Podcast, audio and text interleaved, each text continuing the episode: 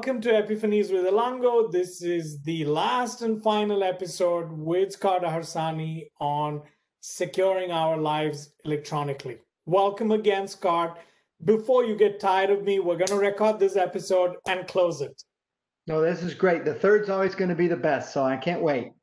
Thank you very much. Um, you know, I've got a friend. This is what he does. He has one. Um, uh, he's got a um, encrypted pattern, is what he calls, and for different uh, categories in his life, which is banking, um, uh, emails, and the others, he uses a certain pattern that he keeps changing. Mm-hmm. And therefore, it becomes so he's just got to remember four patterns in his uh, in his life on passwords and it becomes easy. I still want him saying, hey, somebody can crack it, but it's still better than having password with a P capital and a D uh, a capital as your complicated password, right? Exactly. No, that's a that's a great that's a great habit, and um, and you know that that uh, uh, I have a hard time just remembering the my phone number, the, the digits of the phone number. So you're with a password manager uh, they handle a lot of that for you and they do store things. So I'll I'll, uh, I'll supply some more information on that as well.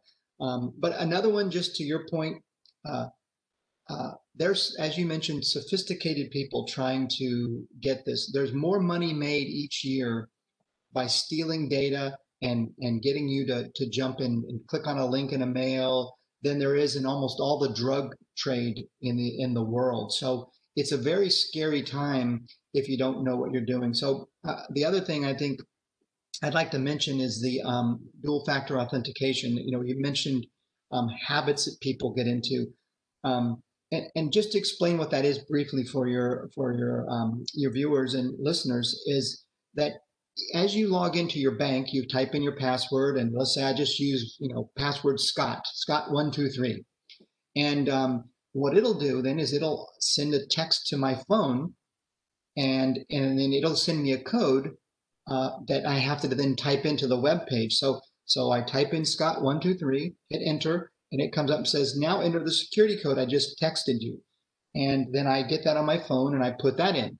Now once that's done is if someone in Russia or somewhere in a, in a part of the world stole my password Scott one two three, and they go type it into my bank account ready to steal all my money, then it's going to send me a text and he's not going to have the secret code to get to that next step. So what we've done is we've defeated him being able to get in there and take all my money. So it's it, it I'm telling you, it takes probably 25 seconds to log in, and instead of just you know the worst pattern people use, and they'll say, I'm just going to let Google remember everything and autofill it in for me. So they just hit enter, it logs them into their bank, and they're done. Um, well, this takes a few minutes, a few seconds longer, but I'm telling you, it is so worth the security. And, and can you imagine the moment you wake up and realize that all your life savings have been transferred to a, a Bitcoin account in some foreign yeah, part of the yeah. world? That's a scary time. So, so it's worth the extra effort and it's uh, learning how to do it is the hard thing. And it is real. It can happen to any one of us. And there is somebody constantly running um, programs that are looking for vulnerabilities. I'll become more. So thank you for that. You know, when um, you know, one of my uh, aunts asked me this question, saying, "Hey, every time I go to a website, it says accept cookies. Do you do this, whatever, right?" And I just mm click accept and move on. Should I be accepting? What am I giving up? Yeah, uh, I, talk to us a little about that. Sure, I would. I would. Um, I, I think for sites that you trust and that you use constantly, um, it's okay, I think, to accept the cookies on there. But I, you know, as you mentioned, um, every site you go to is going to want to store a cookie, and just the simplified version of what that is is they're going to store some information about you, and they'll store it, you know, locally, um, and it helps the next time you visit their site. But but they also can gather data about you and and things like that, which um, if it's a big company, again, I probably don't mind that.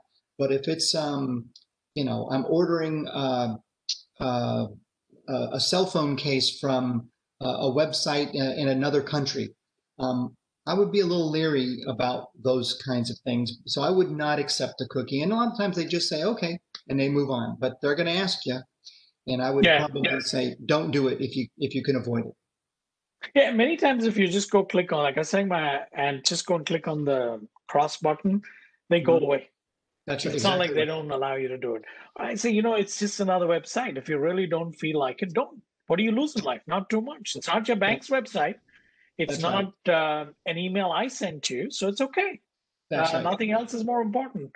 Um, it's it's the, that gets me to the point. You know, recently, um, all kinds of stuff happens, right? I get a text message. So we were expecting a delivery from Costco, Mhm. and um, the um, the uh, delivery was due the end of day.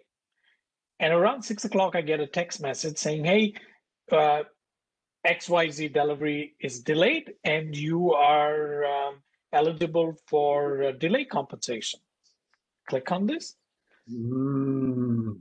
Don't click on it because you know what? It's not. Call Costco or the agency and say, "I've got this. Is this for real?" Uh, for a, for a few dollars here or there, don't do that silly stuff.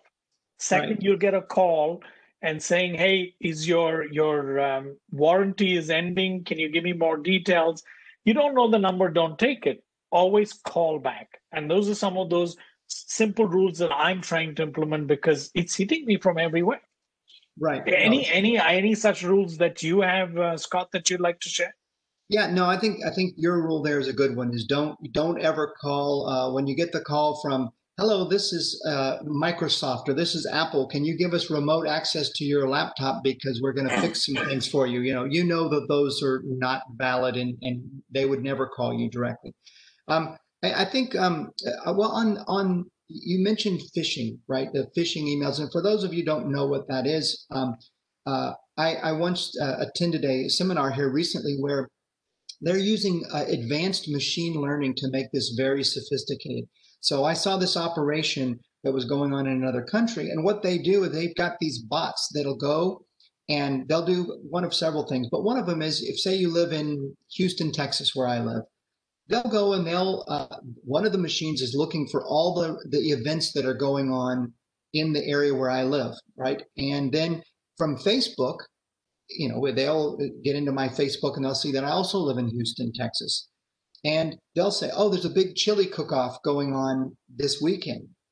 Well, their, their program will automatically generate a fake mail to me that says, uh, click here to receive $20 off, you know, entrance to the chili, you know, cook off or whatever. And so I'm thinking, well, this can't be just a scam because, you know, they know about the chili cook off. It's addressed to me. I live here. And so they're becoming very sophisticated Yeah. at being able to try to trick you into clicking on that link. So I would advise everyone to be very careful with um, with uh, with phishing emails and um, and especially text messages. The text messages are the next big frontier here, where they're really coming after, uh, like the one you got. Oh, click here, and we'll add twenty dollars to your account. You know, as a compensation for the package being late. Well, I'll guarantee you're not getting twenty dollars added to your account. Something else bad's going to happen. You know, when that Yeah. happens. A- And we've seen this. Um, I recently received an email from an ex colleague saying, Hey, I'm in um, Europe. This is before COVID happened. We're enjoying the cruise, but uh, somebody's stolen our wallet. Can you transfer X amount of dollars? Now, I haven't been in touch with this person for a long time. So I picked up the phone call and said, You know, looks like so and so's in trouble. Can you figure out if they really need help? And uh, hey, by the way, it's apparently their anniversary. Do you want to send them some flowers? so this person, uh, my assistant called them to find out what their address is. Or something. he said, no, we're all here. We're not in this thing. Looks like our email's hacked. It turned out that they had sent out email to many people that were in their contact list. And somebody actually, somebody actually phone pray for it. By the way, I would have phone pray for it if I hadn't called my assistant and said, check what the address is so I can send flowers. Um, we've got to watch for these things.